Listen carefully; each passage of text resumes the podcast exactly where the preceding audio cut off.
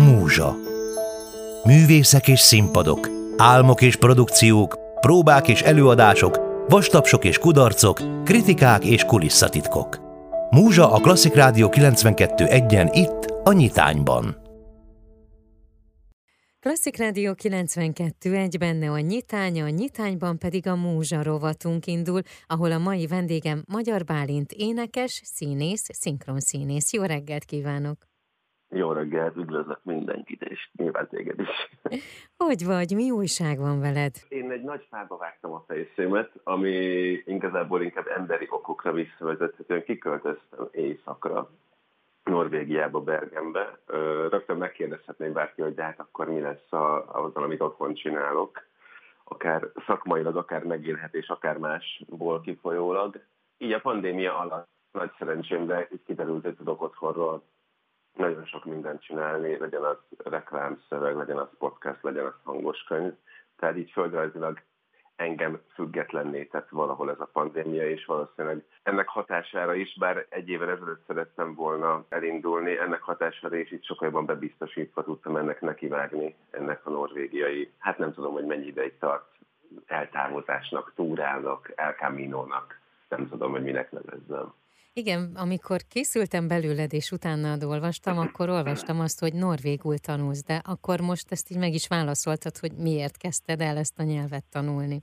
Igen, igen, hát nyilván ez hozzátartozik azért a rövid vagy hosszú távú beilleszkedéshez, hogy nem csak angolul kommunikálok itt kint a tanulás vonalát is itteni életemben, hogy akkor napi szinten újra elkezdjem, és hál' Istennek, a, ahol lakom, egy erdélyi magyar házaspárttal sikerült valami csoda folytán találnom egy lakást. Ilyen segítőkészséggel nagyon rég találkoztam, hogy most nem csak a nyelvkönyvek, most azt is fogok ma kapni tőlük, de hogy ez a, ez a bármiben számíthatok rájuk. Én nem is gondoltam volna, hogy, hogy lehet így számítani emberekre. Van egy ismerősöm, aki most már 9 vagy 10 éve itt él, ő szintén énekes. Annó négy évvel ezelőtt mondta nekem, hogy mi lenne, ha kijönnék megnézni, hogy ő hogy él, és hol él. És benne volt ebben az is, hogy esetleg csinálhatnánk valamit szakmailag itt, közösen, itt nem a zene miatt jött ki, de aztán vissza lopakodott az életében, mert hiányzott neki. És igazából kijöttem, és az első nap azt éreztem, hogy hát én igazából most nem tudom, hogy nyilván ez egy próbatétel lesz, hogy amikor majd 10x órák keresztül sötét lesz meg, meg nem az a hőmérséklet ezzel, hogy birkózzon meg, bár alapvetően hidegkedvelő vagyok, azt éreztem, hogy én itt tudnék minden nap lenni. Aztán, hogy ez milyen hosszan tart, az kiderül, de hogy egyelőre most egy hete, hogy vagyok, mhm. egyelőre így egyik ámulatból a másikba esem. Pont azért mondtam, említettem az El Camino-t az első mondatomban, az első mondataim egyikében, mert ez tényleg egy ilyen kicsi önismereti tréning is lesz, hogy igazából találkozásoktól, ölelésektől elzárva, hogy jutok nyugvópontra magammal kapcsolatban. Igen, a pandémia mindenkinek az életébe sok-sok mindent hozott, de annak örülök, hogy, hogy te meg tudtad azt élni, hogy szabad vagy, tudsz dolgozni, és hogy a hangod nélkül azért nem kell lennünk. Ez nagyon jól esik. Köszönöm szépen.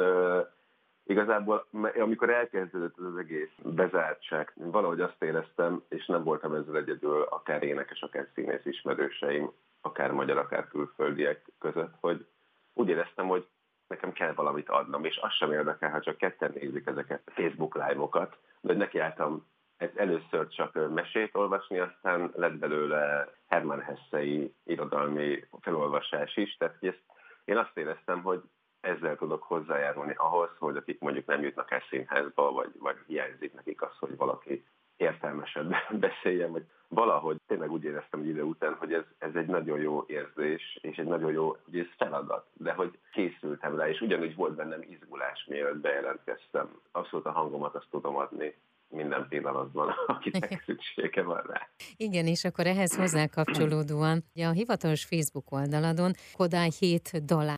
Csodálatos, én szerintem mondhatom, hogy barátom, Somlai Valéri az zongora művész, aki rengeteg színésszel és énekessel dolgozott, dolgozik együtt.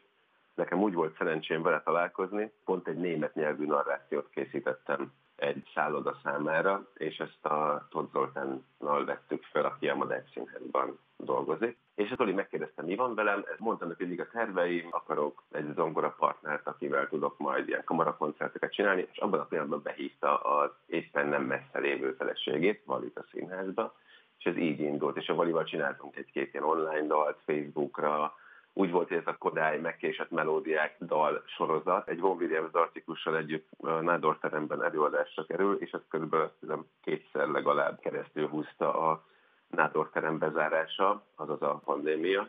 És akkor úgy határoztunk, főleg azért, mert Vali egy pályázat mágus, hogy ő pályázik egy NKS pályázatra, amiben egy ilyen, gyakorlatilag ez egy olyan 45-50 perces videót, kész oktató anyag, ami úgy hozzá esetleg közelebb akár 8-10-6, akár 16-18-20 évesekhez Kodályt, meg magyar költőket, ugyanis ezek Berzsenyi, illetve Kölcsei versekre írt dalok. Igyekszünk megfelelően vicces, és olykor megfelelően komoly és célzatos körítéssel beszélni a dalok között arról, hogy, hogy ez miért lett Kodály által, és hogy ez miért fontos szerintem a mai napig mindenki számára, aki egy picit is érzékeny arra, hogy magyarul beszél vagy magyarul énekel. Most már nyilvánossá lett téve, bármikor akár tanárok bevihetik az iskolába egy énekóra keretén belül többször felhasználva oktatóanyagnak. Ha valaki csak egy kicsit belehallgatna, hogy milyen Kodály ezen oldala, nem a kórus művek oldaláról nézve, akkor bármikor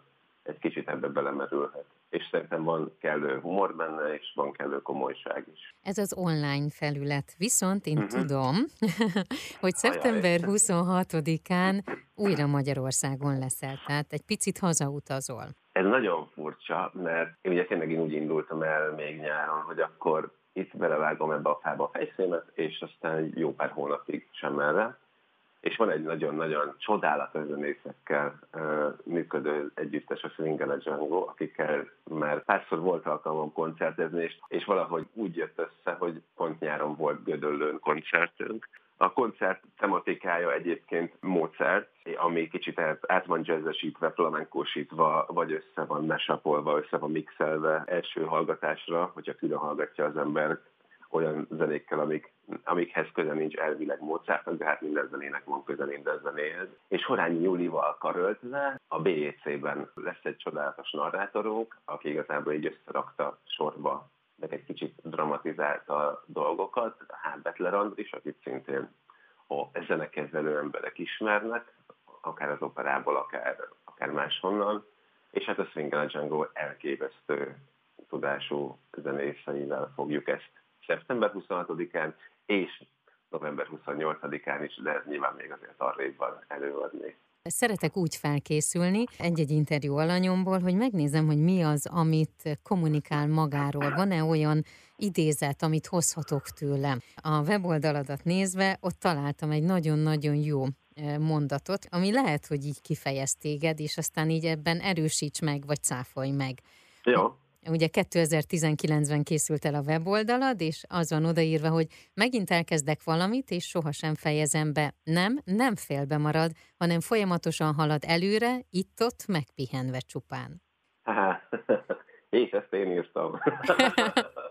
Igen. Igen, ez, ez abszolút. Nekem úgy alakult mindig az életem, bizonyos családi történések hatására, következményeképpen, rossz értelemben véve is megtehettem azt, hogy dolgokban, helyzetekben, kapcsolatokban úgy veszek részt, és addig, ameddig nekem tetszik, ami nyilván egy eléggé önző beállítottságot eredményezett hosszú távon, vagyis ezt a ezt égette belém. Szerintem úgy nagyjából a családom azt érezte, hogy engem, akit öttől nem vettek fel a színművészetire, és egyszer a Pécsi Tudomány Egyetemre, és egyszer az elcéletet, én is úgy éreztem idő után, hogy engem sehova nem fognak felvenni. A Zeneakadémiát mikor befejeztem, amikor a nyelvvizsgát is megcsináltam hozzá, tehát igazából édesapám első mondata az volt, hogy ezt nem gondolta volna, mert tényleg azt látta rajtam, hogy így belekezdek dolgokba, és el tudom veszteni az érdeklődésemet. Hogyha nincs az a mentorot, vagy az az ember, aki, aki azt mondja, hogy hú, ebben a srácban van valami, akkor rúgdosom jó értelemben annyira, hogy haladjon előre. Nekem Beredbeus egy ilyen mentor, viszont megtanultam az egót szép lassan próbálva letéve magamat is rugdosni, és ez a mondat talán, hogy, hogy nem befejezetlen, hanem halad, hol nagyobb, hol kisebb tempóval, ez, ezt azóta kezdem egyre jobban, minden nappal jobban érezni, hogy igen, tehát hogy minden nap kell egy pici dolgot tenni, akár az éneklés, akár a, az önmagam fizikai állapotának az optimalizálása, hogyha ilyen mhm. furcsán fogalmazhatok érdekében. Elhatároztam, hogy csinálok egy havonta egy blogot, egy ilyen összegzést, hogy milyen itt, meg mit csinálok, hát ha valakit érdekel írásban nyilván. De az a szerencsém, hogy nagyon jó barátságba keveredtem Pece Zsófin keresztül az édesapjával, Pece Istvánnal, aki pedig a Szexárd Big Bandnek a vezetője, és velük már biztos, hogy lesz két koncertem jövő év elején. Tehát, hogy így ez a fajta kozmopolitizmus, amit, itt, amit én most elkezdtem élni, az ugyanúgy halad előre, művészi, zenei szinten is, mint emberi szinten, mint ahogy azt a weboldal szövegében leírtam, és tök hogy ezt a szöveget felolvastam, mert igazából iba bőrös is lettem tőle egy kicsit. Sok-sok-sok-sok minden jót kívánok, minden álmod váljon valóra, amit csak elterveztél, és ami a legjobb neked. Köszönöm szépen. Köszönöm szépen én is. Mindenkinek szép napot kívánok, és neked is.